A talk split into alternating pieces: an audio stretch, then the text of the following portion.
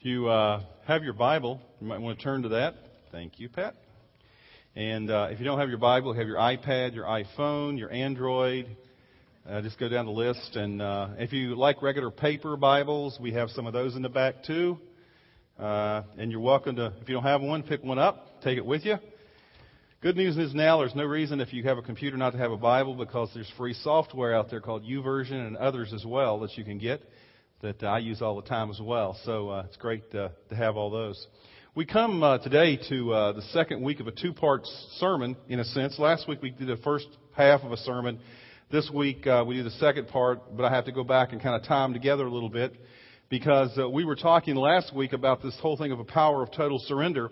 And I shared with you that back when we began Acts several months ago, Acts 1:8 was the key verse there. And the key verse in Acts 1:8 says this: "But you will receive power when the Holy Spirit comes on you, and you will be my witnesses in Jerusalem, Judea, and Samaria, and to the ends of the earth." That was the key verse that talked about the purpose, in a sense, of what Acts was all about. It's the verse that everything else in Acts is fleshed out from, about how the church, the early church, those people became the witnesses and spread the gospel, the good news of Jesus Christ, wherever they went. Last week, as we came a little bit further, and we shared that the last few chapters of Acts could be kind of put together in a sense and call it the power of total surrender. I actually said there was going to be a two-week message last week and this week. And actually, in a sense, what Chris is teaching next week kind of goes along with this as well. He'll actually have some students up here, I understand, that'll be sharing some testimonies about and sharing and talking. I don't know exactly what you're going to do. We'll find out next week. But on the same verse, because it all kind of goes together here, it flows together, the power of what happens in our life when we have total surrender to God, how God's power works in our life, how the Holy Spirit works in our life in that way. Now, last week, going back a little bit and talking about what we already talked about, if you were here, it's just a review. If you weren't here, this kind of brings you up to date. We actually were looking at Acts chapter 21. So if you have your Bibles, turn to that. And we're going to be looking at some verses there. Most of those will not be on the screen today because it's too many verses to put up on PowerPoint. And so I encourage you to read the Bible as well. And so we want that. The first thing last week we talked about, the first thing that happens that we see in the life of someone who has total surrender to Christ is we see the power of just one purpose in their lives. One of the things that was clear in Paul's life was he was very focused, very driven by one purpose in his life. Back in Acts 20:24, he kind of gives that purpose. He says, "This is the purpose, but I do not account my life of any value, nor as precious to myself, if only I may finish my course and the ministry that I received from the Lord Jesus to testify to the gospel of the grace of God." The thing we saw here, and we read, if you can go back, and I'm not going to read these verses, but I would encourage you to go back if you've not read them last week or this week already, the verses in Acts 21, and read that, because the first thing it talks about in the first 15 verses is this power of one purpose. That in our life, when we have the power of one purpose, that purpose being following God's plan for our life, that it gives us a focus in life. It gives us an incredible power in life. And there's three things that we learned last week I want to mention briefly this morning that really helps us a lot. The first thing is this, is if you look in there in Scripture, you'll find that Paul was not dissuaded from his mission, his purpose, by the opinions of others. In coming to making a decision, the Christian is told it's important to get with other people who are believers and to talk through and to get wisdom from counselors. But when we know that it's God's will and we've gone through that process, one of the things we need to do is stay on task. So we live in a world of opinions. And it's not about opinions. It's about looking at God's Word, discerning what God wants us to do, and following that plan. And we saw that in Paul's life. Twice we see in the first 15 verses that some of the believers in the early church simply heard the same thing that Paul heard from the Holy Spirit, but they interpreted it in a different way. They thought that even though the Holy Spirit was saying, "Hey, something's bad is going to happen to you. You're going to be bound. You might get some really bad things happen to you in Jerusalem," their interpretation that means don't go. But Paul didn't see it that way. Paul said, "Well, that just means warning. These things will happen. And so I better be careful." And so the first thing is having that power of one purpose. It keeps you on track regardless of what else everybody else is saying. The second thing I saw there, we talked about last week is with Paul, is that by living this power of one purpose, it doesn't place any limits on following Christ. In verse 21, or chapter 21, verse 13, this is what Paul says: "I am ready not only to be bound, but also to die in Jerusalem." Now, does that sound like there's any boundaries there? That's called all in, okay? Using card terms. It's all in. He threw everything, all the cards on the table. He was all in. And he didn't place any limits on following Christ. He said, I'm going to follow you no matter what. And that's one of the things that God gives us as well. And then he said also, and the last thing is he lived for one purpose, because the last part of that same verse, 21:13, it continues, it says, I'm doing this for the name of the Lord Jesus. His purpose was not about his reputation. We talked about this last week. It wasn't about the reputation of Paul. It was about the reputation of Christ. He lived for one purpose, for the name of the Lord Jesus. He understood this, that he was an ambassador for the name of Christ, and people would be forming opinions and assessments about who Jesus is because they would watch his life. And the thing is that, you know, as we had these folks standing up here this morning who are going to be the host families, in a sense, guess what's going to happen over a 4-week period with those students? The students are going to look at their lives. They're going to see how they interact with each other. They're going to learn from that, and they're going to assess in a real way what it means to be a follower of Christ. I'm not putting pressure. I'm just being it's reality. Our kids do the same thing every day. If we have children, they look at us and it's not what you say, it's what you do. And so the issue is here, Paul says, he says, you know, when you have this one purpose in life, when you follow this purpose, you're not scattered all over the place. What happens is it gives you this power in your life, and that's the Holy Spirit allows you to do that.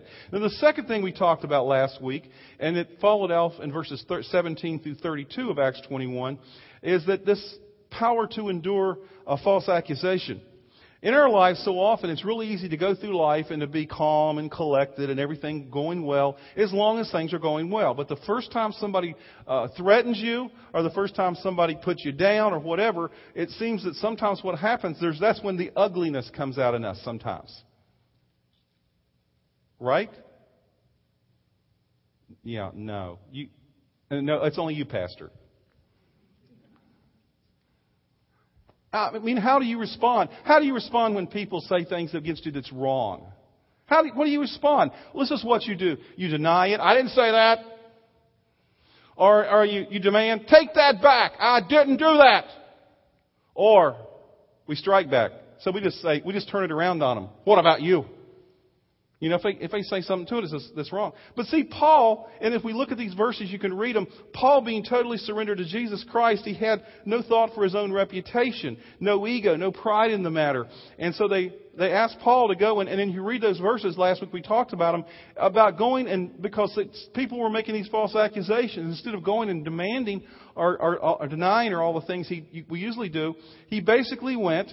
And he says, hey, I'll do this. There's these 4 guys going through this Nazarite vow. I will go along with them. I'll do it. Not because I need to, but simply because I want the name of Christ to be held up high. And he said, when I do that, he said, and I'll even pay for it. And he does it. And what did they do? We talked about this. They didn't follow. They didn't respond the way he thought they would respond. Because the thing is, it's not about how they respond. When you do the right thing, it's not about how people respond to you. Sometimes they will respond in the right way. Sometimes they won't respond to you in the right way. But the reality is you do it. You do the right thing because it's not about yourself. You do the right thing because you want to honor God. You want to hold His reputation up because you're surrendered to Him. And you don't think that just because you do the right thing, automatically people will respond in the right way. If you've lived life longer than 5 minutes, you realize that's true. Just the reality of life. And so that was the thing. But the thing is that we understand in our life that when we live in the Spirit's power, which God promises us in Acts 1:8, as we become believers, the thing is, it allows us, when we're misunderstood and when things go wrong in our lives and people don't respond the way we want them to, even when we do the right thing, it really doesn't matter because we're not doing it for that reason. We're doing it to uphold the honor in the name of God. Now, this week I want to talk about what happens past that, because as we read in Acts chapter 21, verses those last few verses up through verse 37, up through 36, actually, we read some crazy things that went on there. I thought it's kind of crazy because what Paul does is he does all the things right to prove that he wasn't against the law, and then what do they do? They respond by getting angry and actually trying to just beat the pulp out of him. I mean, literally, it says that in Scripture. I mean, they're just beating and wailing away on him. And what happens is the soldiers come, it says, and they take, we read this last week, and they take him and try to take him away. And the crowd is so violently opposed to him that they have to pick him up physically and carry him off. And these are the people he's been trying to talk to. And then something crazy happens. That's where we are this week in Acts 21, verse 37. So you have your Bibles. Turn there. We're going to look at that. I'm going to read some of these things, comment on some of them, and talk about the outcome of what happens here. Because the third thing I saw in Scripture very clearly is when the power of the Spirit comes into you and God lives in your life and you have this power in your life, the third thing that happens is you have the power to testify in the midst of opposition. The power to testify in the midst of opposition. Chapter 21, verse 37. Remember what had just happened. These people had beat him up. The soldiers are carrying him off. And this is the next verse. As the soldiers were about to take Paul into the barracks, Paul stops him and he asks the commander, "May I say something to you?" And they have this little conversation. And I won't read that part of the thing. But basically, Paul says, "I'm a Jew from Tarsus in Cilicia, a citizen, so forth. Please let me speak to the people." So these people had just beat on him. He wants to speak to them. Now, from our human nature, what do you think he's getting ready to say? If somebody just beat the tar out of you, that's a Virginia term. I don't know if y'all use that here, but that's a good term. Beat the tar out of you. What would you do? Would you turn around and go, "Oh, that was so nice"? What are you doing? You're angry, right? I mean, you want to just turn it around on him. "I want to speak to these people." That's not what he does here. It's crazy what he does. I mean, it's supernatural what he does. Because he says, it says in verse chapter 22, there it says, when they were all silent, the commander let him do it, and it says, when they were all silent, he said to them in Aramaic, "Brothers and fathers, listen now to my defense." And so he starts talking. And if you read the next few verses here, verses 3 through 21, basically what you see here is him giving his testimony. His testimony. He just simply shares with them, "Hey, guys, I mean, I used to be this guy that went around and killed Christians. I did. This is the way it was. Then I had this experience on the Damascus Road, and this happened to me. I came to know Christ. And since then, this is what's been going on in my life." He told in a few brief words there his testimony. Now, what was Paul's expectation, you think? Let's just ask ourselves the question. When Paul turns around and shares, was able to speak to the people, what do you think his expectation was of their response? You can speak out loud. You don't have to speak out loud, though. You can just be quiet if you want to. But what do you think his response was? Anybody know? Positive. I mean, if you gave your testimony to these people, you spent the time, and you've been nice to them after they just beat you to a pulp, you expect them to respond in a positive way, right? Well, no, that doesn't happen here. It's really interesting because in verse 22 it says the crowd listened to Paul until he said the last few words there in verse 21. Then they raised their voices and shouted, "Rid the earth of him! He's not fit to live!" Just because... Sounds like politics. No. Steve works down in... I just thought about that, Steve. I don't know why I said that. But anyway, but the thing is that, you know, people were really, they were just nasty to him. I mean, they were saying, "Rid the earth of him." Just keep that in mind. And he continues to talk about, so that once again, the commanders have to take him. And as you read through the next few verses down to about verse 29, the story is they have to physically take him away again.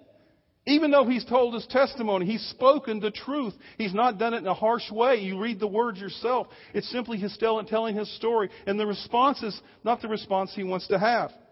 And then it says in verse 30 in chapter 22, it says, the next day after this happened, the commander wanted to find out exactly why Paul was being accused by the Jews. And so he released him and ordered the chief priests and all the Sanhedrin, the religious leaders, to assemble. Then he brought Paul and had him stand before them. Now, once again, you can read through this, the next few verses of chapter 23. The first about 10 verses. And he has this encounter with the religious leaders. And he once again starts to share some stuff. Not in a mean way, but the first thing they do, the head of the religious leaders tells them, hey, you know, he says something and he tells them to slap Paul upside the head. Basically is what he says right there. And Paul has this little confrontation with the religious leaders, and he goes on. And at the end of that is a key verse in verse 11 of chapter 23. After these encounters, all this stuff's happened. He's been beat up. He's shared his testimony. He's accused of all kinds of things. People want to kill him. He goes before the religious leaders. All these things happen, and he continues to share. And then in verse 11, it says this, after all this, the following night, in verse 11 of chapter 23, the following night the Lord stood near Paul and said, "Take courage. As you have testified about me in Jerusalem, so you must also testify in Rome." Now, I thought about this, and I'm asking myself this question. Isn't the deal when you share your testimony, aren't you supposed to close the deal? And aren't people supposed to, just fall at your feet, accept Jesus Christ, and say, "Yeah, I want to," Doesn't revival supposed to break out when you have the boldness to go and share your testimony with somebody else? Isn't that the way it's supposed to happen? We live in a world where you sell things, But the issue here is that this is God. It says, the following night the Lord God stood near Paul and said, "Take courage. You have done what I called you to do. You have testified." What were the results? Did we know in any of the Scripture, the last couple of chapters, that one person came to know Christ because of Paul's testimony? Do we see any evidence of that anywhere here? The answer is no. We don't see a single person who accepted Christ, but the Lord God says to him, "You have done what I've told you to do, to testify." Now that's important for us, folks, because so often we are the ones who won't share because we think we have to close the deal. We think we have to sell people and we have to get them to, notches on our Bible belt or whatever it is so that we can say that we've led these people to Christ. I've heard those tests. But folks, the thing that we're called to do is to tell our story in a loving way to people. And then let the Holy Spirit work. Now, we don't know what happened, the end results of all these things, but we see that here. And he said, not only have you done what I've told you to do, now what I want you to do is keep doing that, because now you're going to do it in Rome. And if you think Jerusalem was a place that you weren't very well accepted, just wait till you get to Rome. The question when I looked at all this is this: what is the power, when the Holy Spirit comes in our life, what does this power enable us to do? And I look at the example of Paul, because where Paul was and where Paul is in Scripture, we've looked at Paul. Where was the first time we saw Paul in the book of Acts? We've been studying all the way through Acts. Where was the first time we ever heard the word Paul? His name was Saul, then mentioned. Acts 8:1. And what was he doing? He was being a good Christian, right? No. He was being one of the instigators of the stoning and killing of a Christian named Stephen. He was a spiritual terrorist. He was a person who had this incredible racial hatred. That's where we see Paul the first time. But then he goes along the way and he has this encounter. We see it later. We read about this and studied it earlier. This encounter, I think you taught about this, Chris. The encounter that Saul had on the Damascus Road.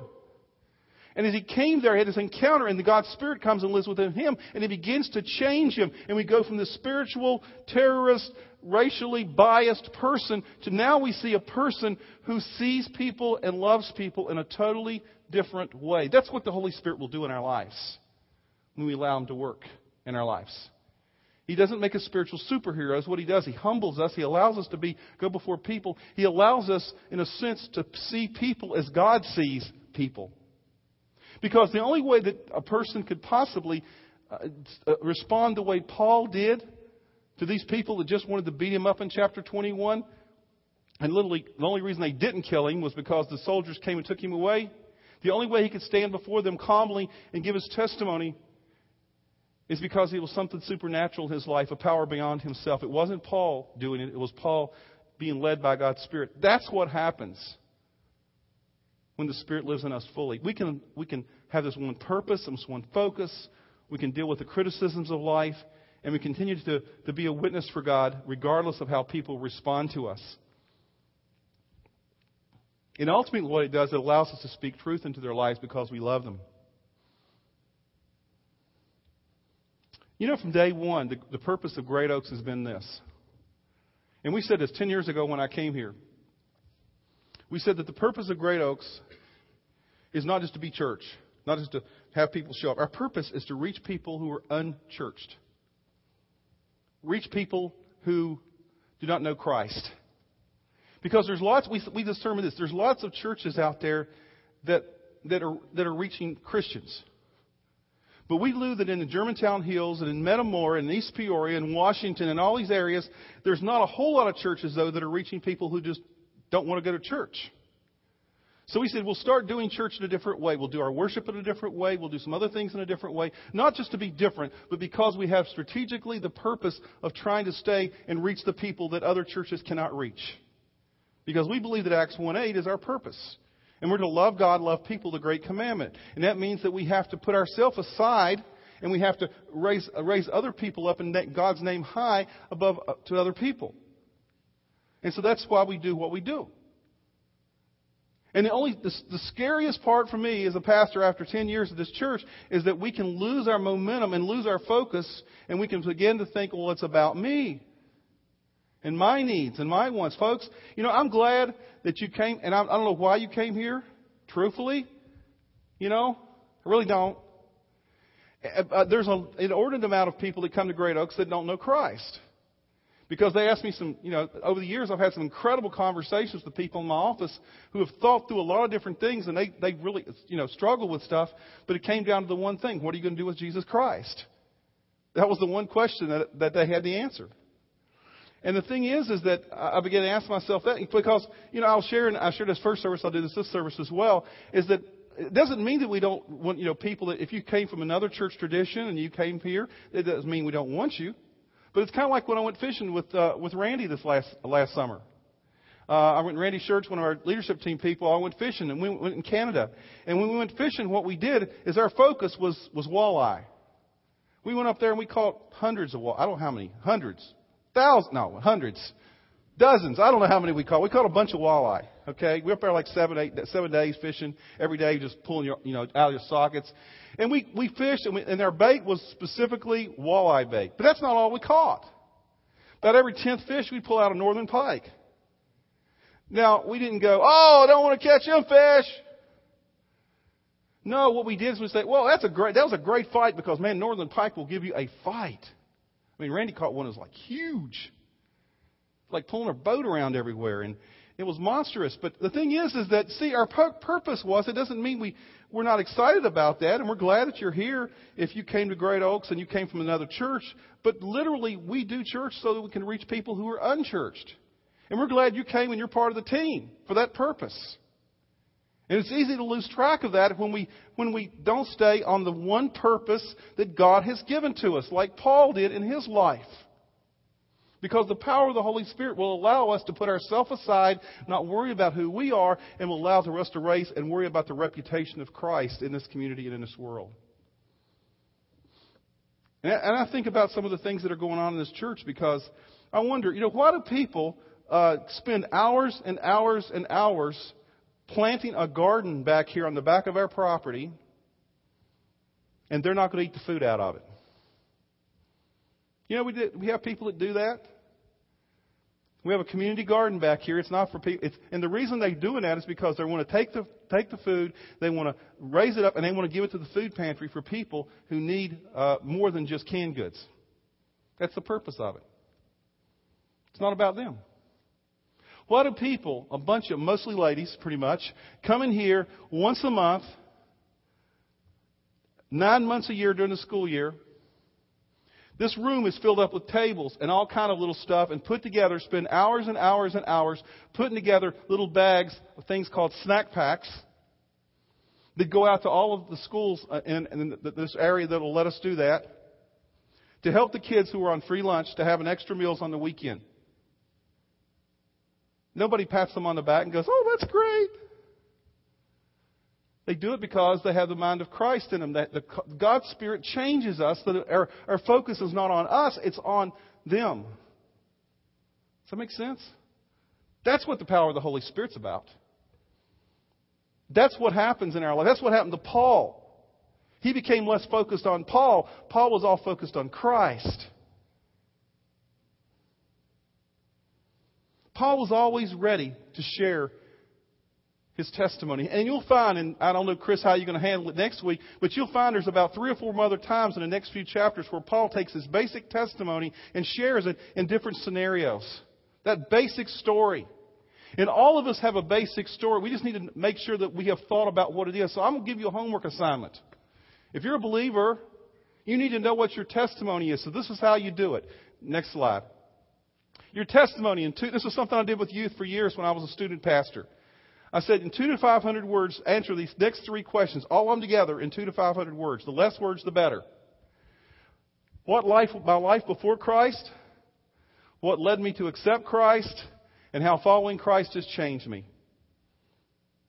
Those 3 questions. If you thought through that in your head, guess what? When you have the opportunity, God will give you opportunity to share that in a setting. It doesn't mean that people will accept it and go, yes, Jesus, I want you. No, sometimes they'll look at you like they did Paul and go like, you're nuts. But you notice what God did. He said to Paul, you're doing exactly what I've called you to do. Testify, be a witness, empowered by the Spirit. One of the greatest testimonies that I've ever heard in my whole life was actually done by a guy who wrote it down as a song. It's one of the greatest stories, I think, in all of history about the purpose and the writing of a song. There was a guy back in the late 1800s. His name was Horatio Spafford. Horatio Spafford had a bunch of traumatic events in his life. And first of all, though, he was a lawyer. He was in Chicago, just up the road. He knew Dwight L. Moody. He knew him as well.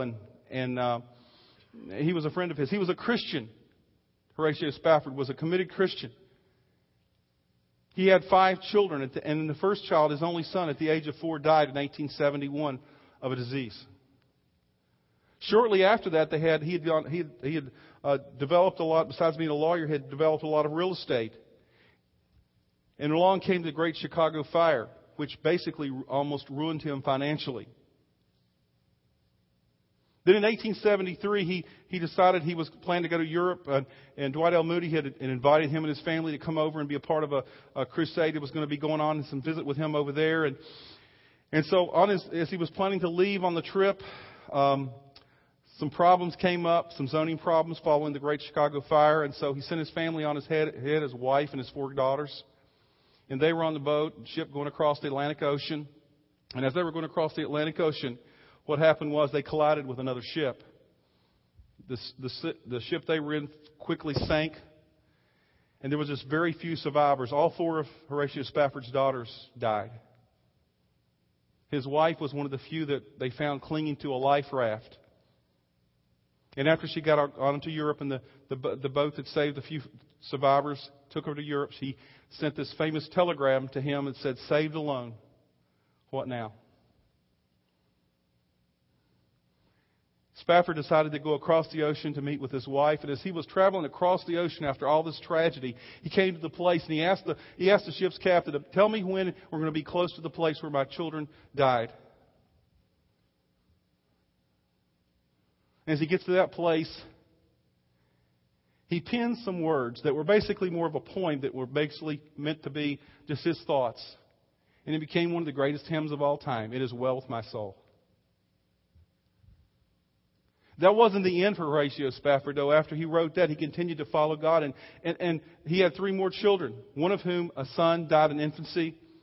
But in 1881, the Spaffords, including their 2 children that were still alive, they set sail for Israel. And the Spaffords moved to Jerusalem and founded a group called the American Colony. Its mission was to serve the poor. In the midst of all the tragedy, I asked myself, how could a person do that? How can they stay on track? How can they stay on purpose? How can they have that one purpose in their life? And I say, only through the power of the Holy Spirit can a person do that. We're going to close our service this morning by singing that song. And as we sing the words of that song this morning, I hope you'll think about the context of what these words are. To a man who wrote them as he was on his boat, on the ship, across the ocean, at the exact place they thought where his 4 daughters had died just weeks before. Let's pray. God, without a doubt, you are more than what we need. God, you've proven time and time again that what you say is true, even though a lot of people don't believe it. Even though people will sometimes, when we share with them what God has done in our life, will look at us and say, "Oh, you know, that's just myth." But God, through the power of the testimony of Paul in Scripture, through the power of somebody like Horatio Spafford, through the power of so many things that go on in our lives, God, we realize that your Spirit really does work in us when we allow it to. You promise, God, power to live life in a way that we cannot live it outside of you. And God, my prayer this morning for me and for each one of us here is that we would live in the power of one purpose. That we would be able to face whatever opposition that comes our way in a way that would honor and uphold your reputation. And that we would continue to be a witness for you, God, not only with what we do, but with what we say, wherever we go. Thank you, God, for your incredible love for us.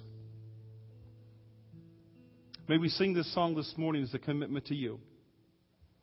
And God, as we can close this service today, if there's anyone here who needs to talk with someone, to pray with someone, to take a next step with you, God, may they have the power, be empowered this morning to go over to the prayer room and just sit down with someone and pray with them.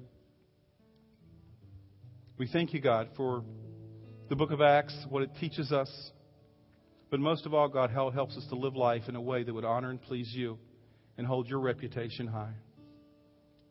We ask these things in Jesus' name. Amen.